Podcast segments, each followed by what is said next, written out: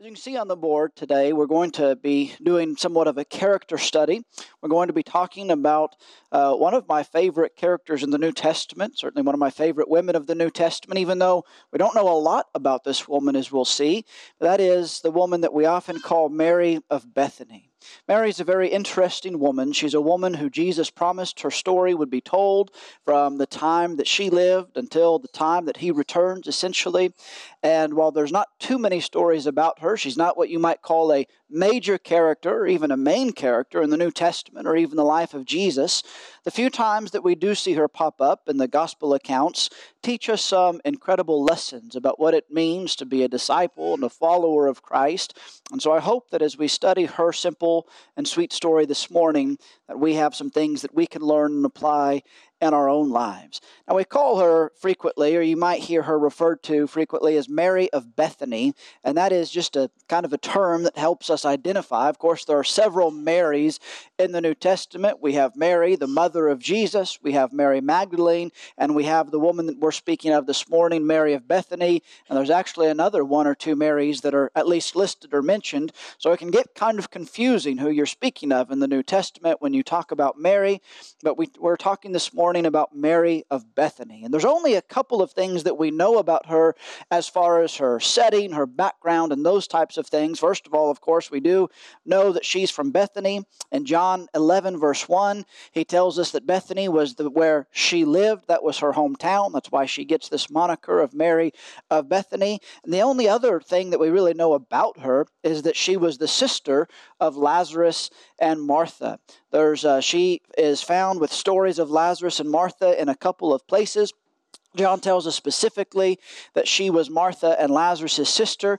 Now, we know nothing of their parents. Their parents, we we don't hear about them in the Gospels. We don't know if any of them are married. There are some that have supposed that Martha or Mary one might have been married to the man known as Simon the leper. That's the house at which Mary performs her anointing of Jesus. Um, that's a speculation that some have, but we're not told that for sure. And so we don't know if Mary and Martha were married or widowed or had never been married. Uh, we don't know if Lazarus was married. We really know very little about this family. We also don't now, some speculate that they were wealthy, that they might have been rich. They hosted Jesus in their homes uh, at times. Uh, in Luke chapter 10, that we'll look at, we're told that, that Jesus and his disciples were in the house of Martha. And so maybe that indicates that she was wealthy or the family was wealthy uh, and that they could host people. Of course, in the scene where Mary anoints Jesus, we're told that she has an alabaster box or an alabaster cask with very costly ointment. In fact, Judas and the disciples say that it could have been sold for 300 denarii. That's basically 300 days' wages. That's almost an entire year's work that she possessed of this perfume, of this ointment. And so some have said, well, she must have been wealthy to have that. Uh, and so that's possible, but those things are a bit more speculation. Really, all we know about this woman is where she lived and who her brother and sister were.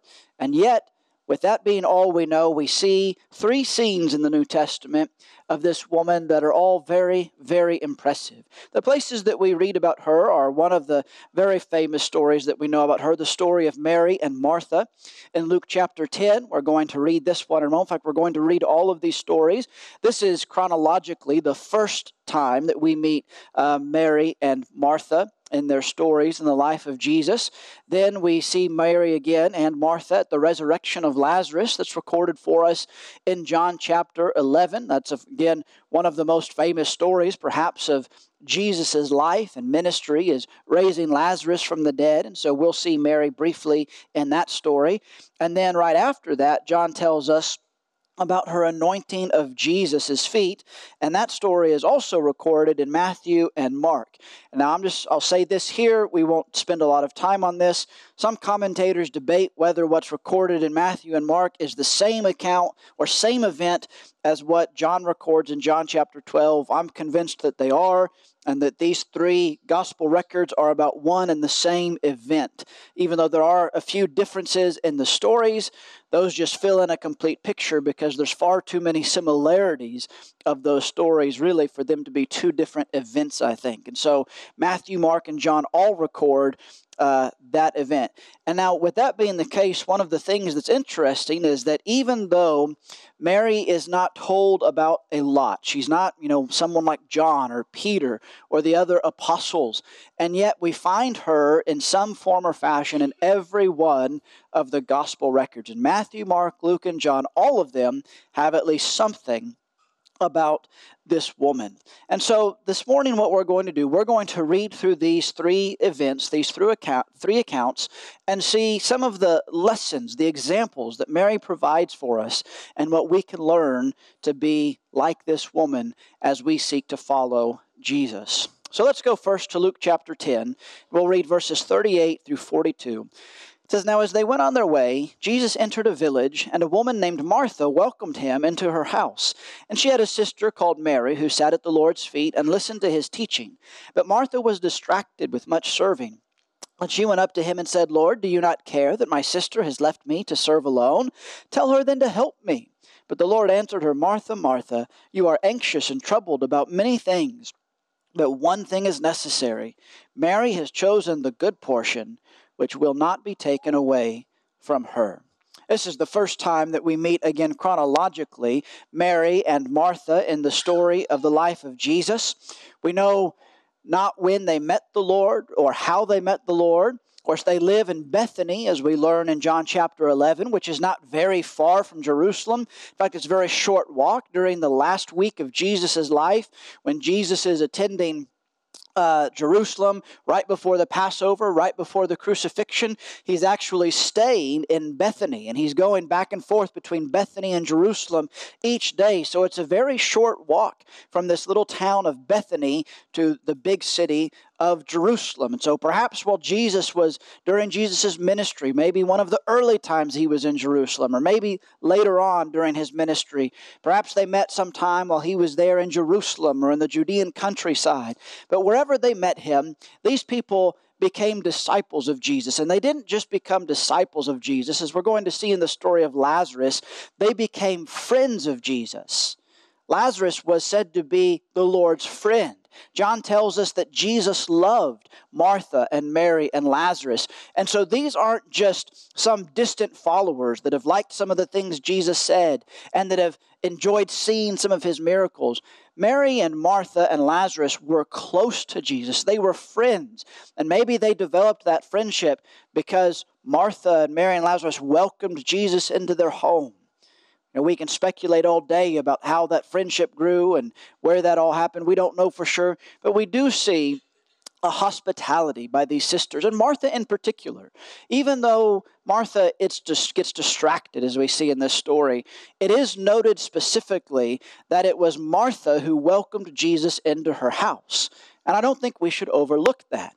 I think that when we look at what, when we're going to see what Mary's doing in the house, which is very important and really the crux of what we're going to look at in this account, part of the reason she's able to do that is because Martha has welcomed Jesus into the home. She's shown hospitality. She's showing a care for others. She's showing a serving attitude that wants to take care of the needs of others and make a welcoming environment. And that is a wonderful thing that Martha is doing. And so she has Jesus come into the home with his disciples. That could include at least probably the 12. And so there's quite a group of men that have come into their home that she's trying to make comfortable, that she's trying to feed.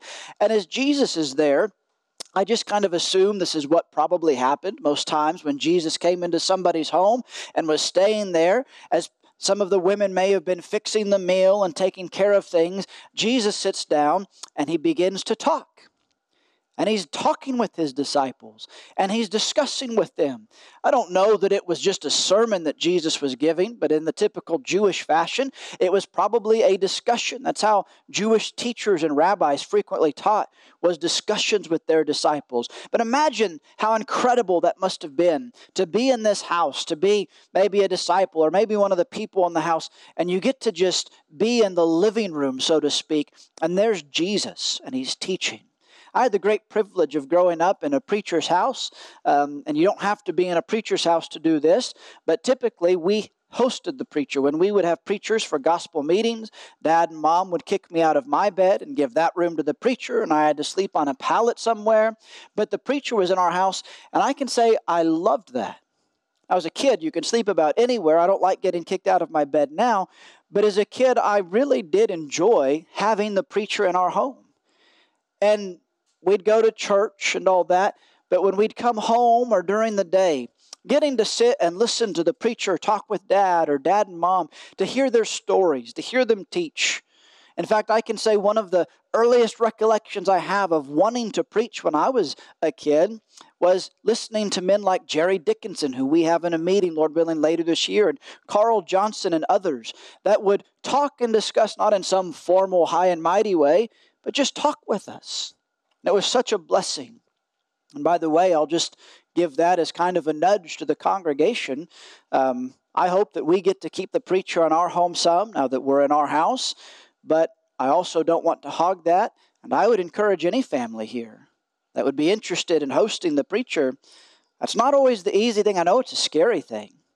But when you get to sit with someone who has devoted their life to the gospel, especially an older man that has been doing it for some time, there are some great blessings for you, for your family. But as wonderful as those things are, I can't imagine what it must have been like to have Jesus in your home. And he's teaching and he's talking, maybe he's telling stories. But something happens in this scene at Martha's house. Martha's got all this influx of people. If it's like any normal day, there's probably others that know Jesus is there and they're trying to crowd in also. And so she's got all these guests and she's worried about being a good host. She's a good woman and she wants her guests to be comfortable and fed and taken care of. But that's busy and that's hard work. Sometimes we men overlook how busy our wives and the ladies may be as they try and humbly serve and make hospitality a good thing. But Martha is so busy with this that she gets distracted. She's not focusing on the fact that the Lord is there. She's focusing on these earthly things, and they're good things, but they're earthly things. And as she's getting distracted and flustered, she notices that her sister Mary's not helping out. Her sister Mary is just in the other room sitting with all the other disciples listening to Jesus. I'm sure all of us can commiserate with Martha, especially if we have a sibling. Perhaps where we were, or perhaps we've been in a group project and we feel like we're doing all the work and our brother or our sister isn't helping out the way that they're supposed to. That's frustrating. That's discouraging. And so Martha begins to get upset. And she even at some point inserts herself and takes Jesus to the side, it would seem. And she says, Lord, do you not care that Mary's not helping me? I'm here busy. I'm doing all of this stuff, but I'm doing it alone. Tell Mary to come help me. But Jesus simply says to Martha, He says, Martha, Martha, you are anxious and troubled about many things. But one thing is necessary, and Mary has chosen the good portion he says, and I'm not going to take that away from her. Now, with that, what, what do we see about Mary? Martha's the one that's kind of the focus.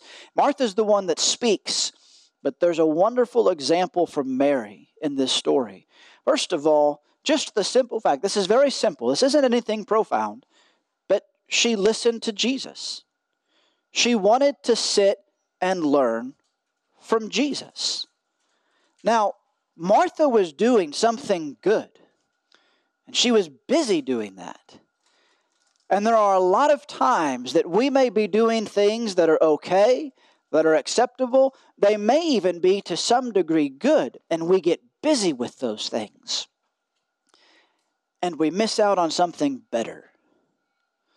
Now, I don't know what Martha did after this, but I can't imagine that she did anything other than stop what she was doing and sat down beside her sister and listen to Jesus. If Jesus was in your home, ladies especially, which do you think you would look back on more fondly 10, 15, 30 years later? That you hadn't heard more than just a glimpse here and there as you went in and out of the room. Now, you knew he was well fed and you knew everyone was comfortable, but you didn't hear anything he said. And that's your memory where you could look back on the memory. Remember, you know what? We didn't eat just a big, fantastic meal, and it was just kind of simple. But I remember listening to Jesus all night. Which one sounds better? Which one sounds more important? We can understand that. But how often do we take the time in our busy lives filled with all of the good and acceptable things that they may be filled of? How often do we choose those things instead of taking some quiet time to sit down and just sit at the feet of Jesus? Read about him, and learn about him, walk through his life with him in the Gospels, to listen to him taught about. How often do we want to sit and learn at the feet of Jesus. And I want to make a special point here again to the women. There's something very important in this story that is not stated explicitly. But that terminology that she was sitting at the feet of Jesus, that is discipleship language in the context of a rabbi, of a teacher who has followers and disciples, that language is speaking about those specific people that are following a teacher. What we consider typically James and John and Peter and Andrew and the 12. And yet, Mary is there doing what the disciples do when it comes to learning. Now, she is not an apostle, and she won't be made an apostle. She's not going to be a leader in the church publicly. But she has every much right to sit and learn at the feet of Jesus as Peter and Andrew and James and John. Jesus did not discourage Mary from learning from him. In fact, he encouraged it and he blessed her for it. Sometimes in the church, we focus a great deal on young men, and we do need to teach young men. But we focus on young men because we want them to become teachers and we want them to become preachers and we want them to become church leaders. And that's wonderful. We need to raise up our young men to be teachers and preachers and elders in the Lord's church one day. But sometimes we focus on teaching and encouraging young men, and we want them to learn Greek, and we want them to read commentaries, and we want them to learn how to study the Bible. And we never teach our young women any of those things. We don't teach them how to study. We don't encourage them to really learn. We don't encourage them to be scholarly. I'm not saying you have to be a scholar. My point is this it's just as important if you are a lady in the Lord's church to study your Bible, to read your Bible, to know how to do those things, and to learn from Jesus as the master as it is for any man in this congregation or in the church. Now, you're not going to take that studying and that reading and get up in the pulpit and preach publicly. But then again, neither will all of the men. James says, Be not many teachers. Studying the Bible isn't for men to get up sermons. Studying the Bible is to learn from Jesus how to be like him. And that's just as important for you as a woman as it is for me as a man. And that we truly are equal. So don't be discouraged from learning from Jesus. Mary wasn't, and Jesus said that she had chosen the good part and the good thing by learning. And that also indicates that she understood what was most important. I don't think that Mary was lazy. I don't think Mary just didn't want to serve. I think Mary recognized the opportunity we talked about. I can busy myself with good stuff, or I can sit with the best thing possible. Which one's best? I've said this before, and I think it bears repeating. Choosing between right and wrong is important, but ultimately not necessarily that difficult. There are a lot of people that never step foot in a church door that can choose, in most cases, between right and wrong. Most people know to choose to not kill someone. They don't have to go to church for a long time to know that murder is wrong. Most people know that lying is wrong, even though they may justify it. People know that it's right to tell the truth and it's wrong to tell a lie. They know that because they don't ever want to be lied to. People know the difference between right and wrong typically. Now, the law instructs us on that even more. God's word clarifies what is right and wrong so we don't misdefine it. But typically speaking, we can choose between right and wrong. I don't think most Christians struggle with choosing between right and wrong nearly as much as we struggle with choosing what is best. Is it good to go to work and work hard and make an income for your family?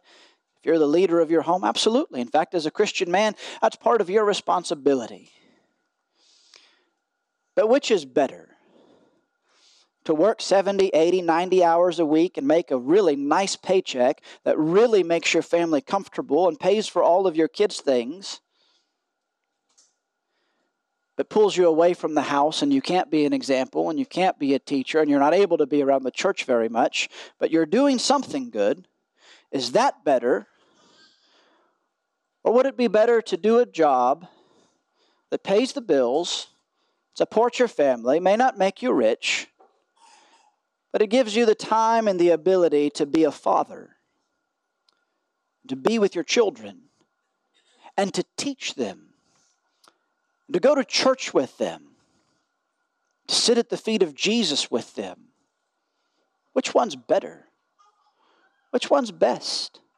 You can take that and apply it to so many things in this life. What do we choose to do with our time? What do we choose to do with our money? What do we choose to do with our talents? It's not always about what is right or wrong. Sometimes we need to grow in the ability to choose the good portion.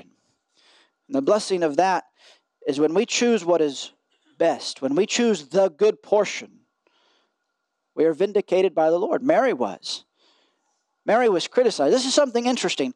In two of the three stories that we read about Mary, she was criticized by people. She faced a lot of criticism, but she was always vindicated by the Lord. She didn't have to defend herself. In fact, she never speaks up on behalf of herself in these stories, but she's vindicated by Jesus. Choose the good portion and get the Lord's blessing. But let's hasten on to the story of the resurrection of Lazarus. We read about this in John chapter 11. We're not going to read all of the story because it's too long for our time here. But in the first 16 verses, we read about the fact that Mary and Martha send a message to Jesus. He's away somewhere, but they send a messenger to him to say, Lord, your friend, your beloved friend Lazarus is sick, and it's a very serious illness. Now, Jesus, of course, tells his disciples, if you remember, this isn't going to lead to death, or it's not going to end in death. Even though Lazarus dies, Jesus knows what's going to happen. But then his, he waits a while, and he delays in his coming. And while he delays, Lazarus passes away. And so he goes back with the disciples and he tells them it's time to go for Lazarus is asleep. And they say, Well, that's good if he's sleeping. And he, somewhat frustrated, has to explain to them, No, I, it's not literal sleep, he's dead. And they're worried. They're saying, Well, now, Lord, the Jewish leaders are trying to kill you. We probably shouldn't go back there right now. It's really sad about Lazarus and all. But Jesus says, We're going back. And Thomas, interestingly enough, who is so often dubbed Doubting Thomas, I think unfairly, is the one who speaks up and he looks at the others and they say, Let's go and let's die with him. And so they march off back to Bethany where Lazarus has passed away. Now, there's something interesting here. When we're told that Jesus delayed in verse 5, John says, Now Jesus loved Martha and her sister and Lazarus. Did you know that there are only two women in the New Testament that we're told specifically that Jesus loved? It's these two.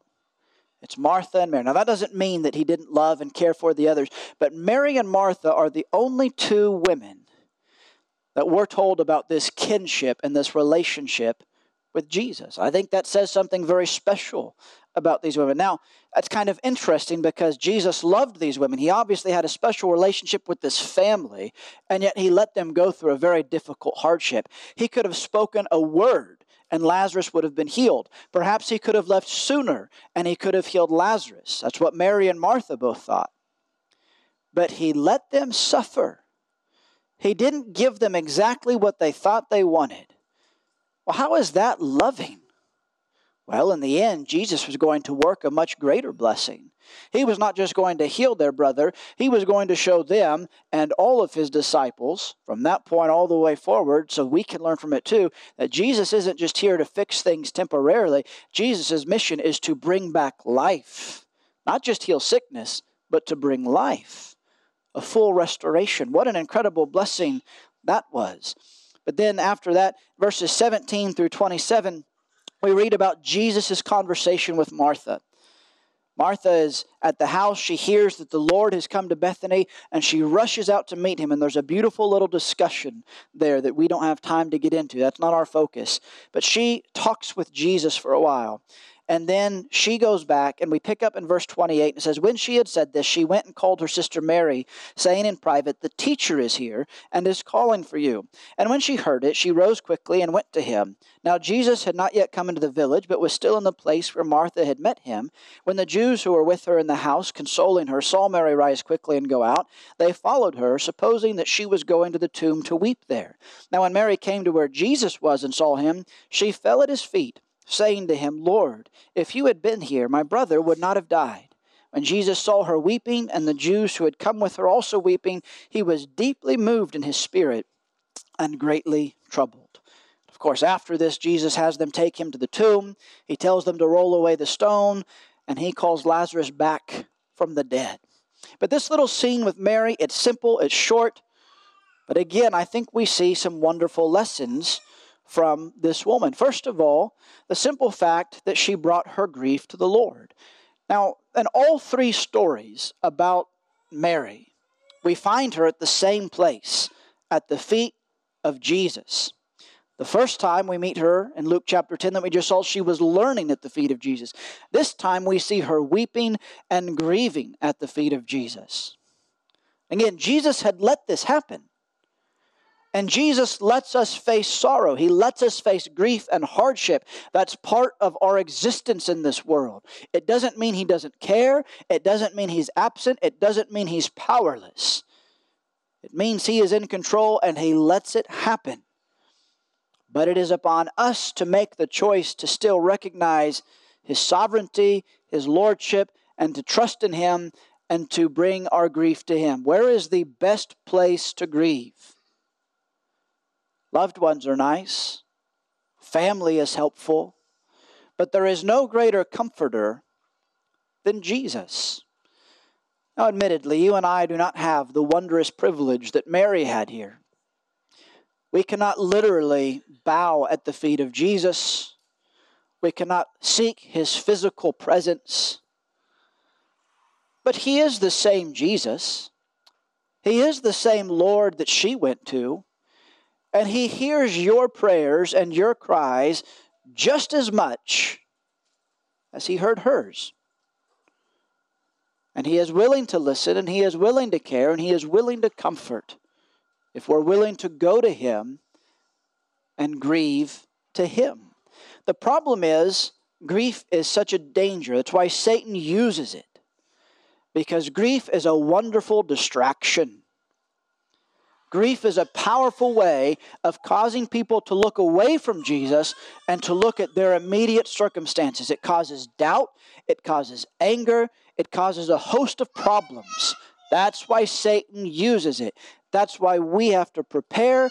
That's why we have to spend time learning at the feet of Jesus so that when grief comes, when heartache happens, we know where to go. We don't abandon Jesus, we don't get mad at Jesus, we go to him. Now, Mary may have had, in our mind, every reason to be upset with Jesus. And some people think that her and Martha were. Both of them say the same things. They say, if you had been here, our brother would not have died. And admittedly, that sounds almost accusatory. That sounds like maybe she's angry and she's saying, if you would have come, we wouldn't be here. I don't think that's what Mary's saying. I don't think that's what Martha was saying. What I think is happening in both of these scenes is they are expressing their trust in Jesus. We don't see anything about anger from these women. In fact, if you go back and you read the conversation between Martha and Jesus, you see that. She makes a great confession about who Jesus is, a messianic confession. And here's the lesson Jesus hadn't given them what they wanted. Jesus hadn't taken the heartache away at this point, He hadn't saved their brother. And they still trusted Him. Now, I don't think they're expecting at this point Lazarus to be brought back right now. But not getting what they wanted doesn't mean Jesus isn't the Lord. Many people are willing to follow Jesus as long as they get what they want. As long as their life is good and their life is happy. But when Jesus doesn't give them what they want, when God doesn't answer their prayer in the way they want, they get angry and they give up. She still trusted in Jesus' power. She knew Jesus could have saved his brother, her brother. But for his own reasons, he chose not to. Now, that doesn't take away the sting and it doesn't take away the heartache. And yet, she still goes to the very one and weeps at his feet when he's the one that let Lazarus die. That's a pretty powerful picture of trust and faithfulness and commitment from this woman. And you know what happened? Jesus shared her grief. Now, Martha had to be heartbroken too, but Jesus has an int- a very challenging discussion, by the way. He kind of has a back and forth with Martha. But we're told that when Jesus sees Mary weeping, and the other Jews, but especially Mary, it changes something. In fact, the, the text says that he was deeply moved in his spirit and greatly troubled. That's one of those translations. I don't know, it, it wouldn't sound right to translate it literally, but that phrase, deeply moved, that phrase actually means indignant. It means warmed. It's actually a word that refers to anger. Now, Jesus is not angry at Mary, he's troubled He's angry, but what is he angry at? I think what we have here is the author of life facing the enemy he came to destroy. Now, he's going to suffer death himself for us. But in this moment, with his friends, with his loved ones, with this family whom he loved, as he is gazing upon the heartache and the brokenness that sin brings, because what does sin bring? Death. Why are people suffering and dying? Because sin has entered the world. And as he is here and he is experiencing this, and he's experiencing that heartache and loss, his friend has died. And he sees how it's ravaging the lives of Mary and Martha. It moves him to outrage. This is his creation, these are his people. And they are brokenhearted by the ravages of sin. And he shares their grief, he shares their anger, he shares with them. What a wonderful thing to know that Jesus cares that deeply about our hurt and our sorrow and our loss. Now, when if we've ever lost someone, especially tragically, we've probably felt a degree of anger. And we may think that that's not appropriate. I think that's absolutely appropriate if we direct the anger in the right way. We don't get angry at God. So, who are we angry at? We might be angry at ourselves for our part in the play. We're angry at sin. We're angry at the enemy. In fact, that time when we feel that anger of loss, that may be the closest that we can come as human beings to the wrath of God of righteous indignation. When we suffer loss, that's what sin does it separates, and that angers God. And as Mary is weeping, and as Martha is weeping, it just reinstills his anger at what sin has done. He's sorry, he's grieving. We're told later that he weeps with them, but he shares in their grief. We may not get to see this. We won't physically get to see Jesus weep like Mary did. We won't get to see him work some powerful miracle. But what a blessing to know, at least some comfort to know, that when we are suffering the hardships of life, Jesus knows, Jesus understands, He's experienced them Himself, and He is with us, and He shares in that, and He cares for us. And He has done all that He can and all that He needs to help us. Now, in this situation, He raised Lazarus from the dead. But that anger at sin, that sorrow over the loss that sin has brought, that didn't just cause Jesus to raise Lazarus from the dead. That's the very motivation that is pushing Jesus forward to Jerusalem to die on a cross himself, to overcome that enemy, to defeat death, to defeat Satan, to crush the head of the serpent, so that he can resurrect and bring life. What a wonderful thing when we truly look to Jesus Mary helps us see that in this story. But lastly, let's go to the final story. We're going to read Mark's account, and these words in red here, what I've done, instead of reading two accounts, I've inserted some of the details from John. So what you see in red, those are actually from John's gospel, but the vast majority here is Mark. And it says, while he was at Bethany in the house of Simon the leper, as he was reclining at table, a woman, that's Mary according to John, came with an alabaster flask of ointment of pure nard, very costly, and she broke the flask and poured it over his head. And John tells us, and she anointed the feet of Jesus and wiped his feet with her hair. The house was filled with the fragrance of the perfume. There were some who said to themselves indignantly, Why was the ointment wasted like that? For this ointment could have been sold for more than 300 denarii and given to the poor. And they scolded her. But Jesus said, Leave her alone. Why do you trouble her? She has done a beautiful thing to me. For you always have the poor with you, and whenever you want, you can do good for them. But you will not always have me. She has done what she could. She has anointed my body beforehand for burial. And truly I say to you, wherever the gospel is proclaimed in the whole world, what she has done will be told in memory of her. This is an incredible and a powerful story. Jesus, this is the last week of Jesus' life. Um, this is the week before his crucifixion. He is staying at Bethany. He is at the house of Simon the leper. Again, who exactly that is, there's debate, and we can't really know for sure. But Lazarus is there, according to John, and Mary and Martha are there. In fact, I think it's John tells us that Martha was serving, like Martha seemed prone to do. And here's Mary doing something out of the ordinary again, something again that's going to bring criticism from others, but something that's going to receive a blessing from the Lord.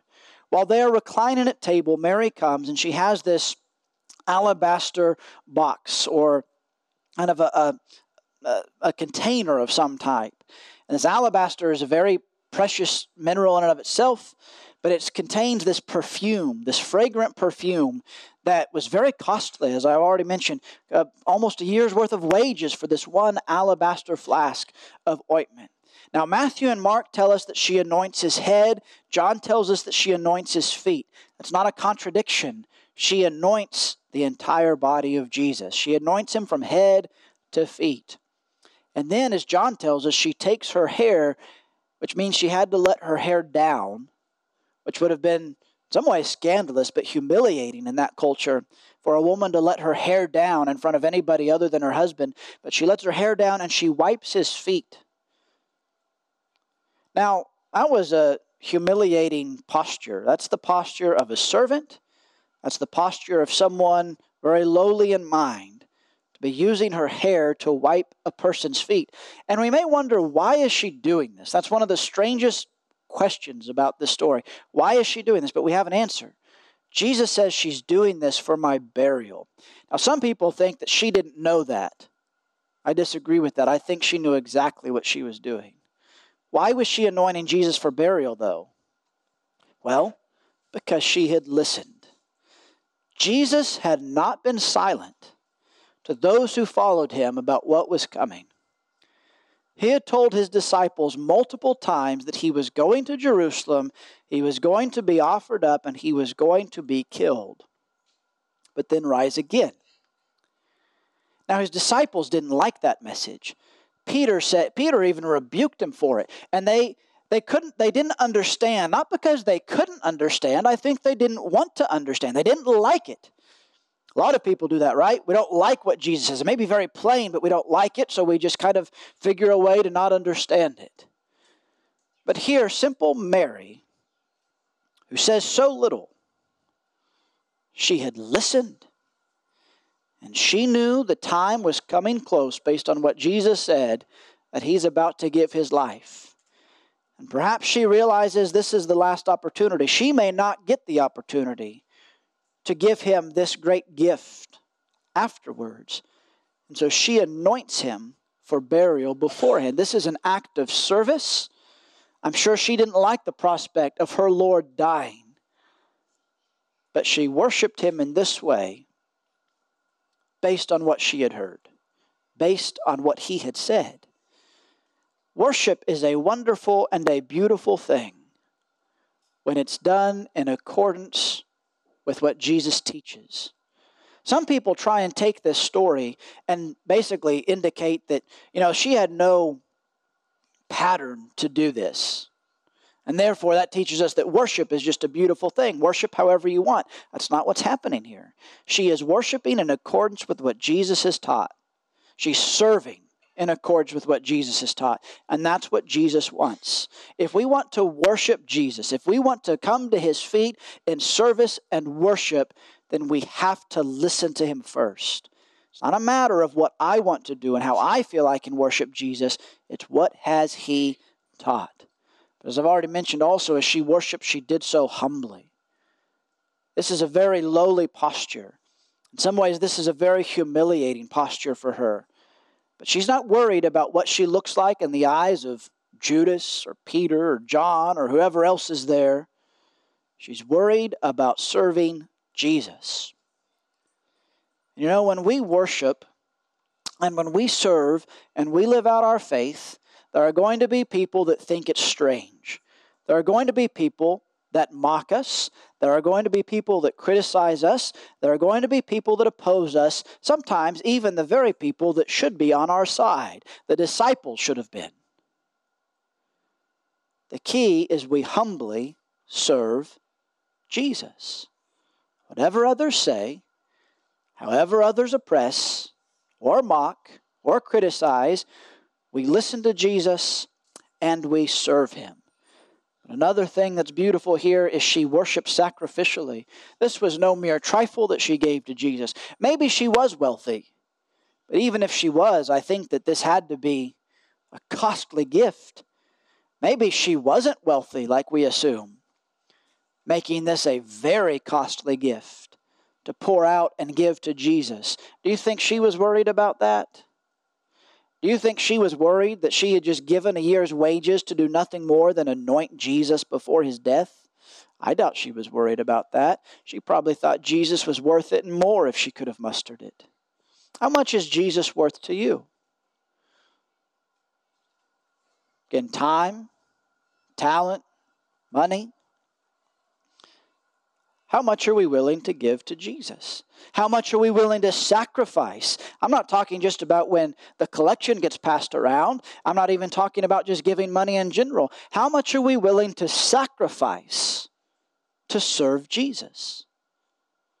Mary served him sacrificially. But Jesus says something wonderful about her, too. He praised her because he said she has done what she could. That's what Jesus expects of us. Maybe she didn't do what John did or Peter did or what others did. Maybe she couldn't have. You know what she did do? She did what she could. Many of us have probably made the mistake of saying of doing nothing because we can't do what brother so and so does or as well as sister so and so does and so we do nothing. Jesus isn't going to judge us for not doing what we couldn't do. He will judge us for not doing what we could. She had done a beautiful thing, Jesus says. That's a wonderful compliment. She has done a beautiful thing. Why? Because she did what she could. And thus she was honored by Jesus. Jesus tells these disciples who are led by Judas, who has wrong motives, but somehow he gets, according to Matthew and Mark, the other disciples stirred up too. And he tells them, he says, You stop it.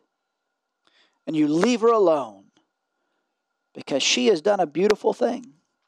he again vindicates Mary. Now, again, in both stories that Mary is criticized, she says nothing. The only words we have from Mary in the Bible are is that confession that she she made to Jesus, if you had been here, my brother would not have died. Of this woman that the entire world knows about that's ever heard the gospel, that's the only sentence that we know of her. Isn't that amazing that she didn't try and defend herself before Martha? She didn't try and defend herself before Judas and the disciples. She just served Jesus, and Jesus was her vindication. And he will be ours. I'm not saying we stand for the truth, we rebuke error. But when the world looks at us, mocks us, criticizes us, oppresses us, whatever, we don't have to convince the world of our rightness. We try and influence them and help them, and if they stand against us, that's their choice. Jesus will vindicate us on the day of judgment. Mary remained silent and was honored by Jesus. Here's another unique aspect of Mary. There is only one woman in all of the Gospels that received not one, but two compliments, two commendations from Jesus and it's Mary, the only woman that twice Jesus commended her for what she had done. Silent, humble, Mary that we know very little about, and look at where she stands. And then Jesus honors her even more. He says, By the way, wherever the gospel goes, from this point forward, this woman's story will be told. Right alongside with Jesus' story, right alongside with James and John and all the other heroes of the faith and Paul, there will be simple Mary, who always chose to be at the feet of Jesus. And that's such an encouragement because when we honor the Lord, He will honor us. As we see Mary again, all three times at the feet of Jesus, we see her learning and listening, we see her grieving, we see her worshiping and serving.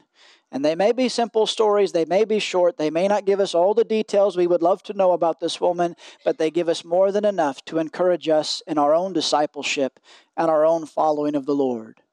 Are we willing to listen like Mary? Are we willing to choose the greater portion to follow Jesus? Are we willing to trust in the Lord even in the hard times, even when things don't go our way?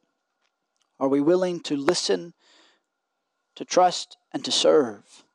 We're willing to worship, to humbly, sacrificially honor the Lord in our worship, in our lives, in our homes, in every way that we can.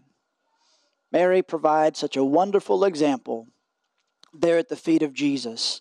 And I hope she encourages every single one of us to seek that wonderful spot as well, to be at the feet of Jesus, to be his disciple, and to honor him through our lives, trusting that one day, just as he rose Lazarus in an example, one day he will raise us too to perfect eternal life, where we will get to sit at his feet throughout all eternity and enjoy his glory with Mary, Lazarus, Martha, with the disciples with all the other saints. What a day that will be when we can finally be reunited with our Lord who loves us and cares for us so much.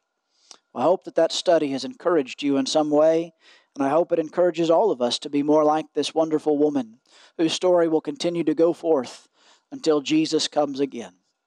As we bring the study to a close, we have an opportunity to extend the invitation. Perhaps there's somebody here this morning who's not a Christian, you're not a follower of Christ. You have the opportunity to become one this morning. Hopefully, if you if you don't know what it means to become a Christian, and let one of us know afterwards. But if you're here and you do know, and you believe that Jesus is the Son of God, and you recognize that He has died for your sins, that He gave Himself for you, and that you're lost, and it's time to act upon that faith and repent of your sin. It's time to turn away from living for the world and choose to follow Him. It's time to confess Him as the Lord. And it's time to be baptized for the remission of your sins. And if you'll do that, then He will wash you, He will cleanse you. If you will listen to Him and His word and obey Him and trust in Him, then He will honor you. And He will wash you and He will make you new. And you will become one of His disciples and a child of God. That great privilege can be yours today. Or if you are a Christian and you've turned away from the Lord, it's time to come back home. If you need to confess some fault before the congregation, then we would be happy to hear you and to pray with you and to pray for you so that you can be restored to the Father's home. And we would love nothing more than to assist you with that. But if there be somebody this morning that needs to make things right with God, we hope that you'll come while we stand and while we sing.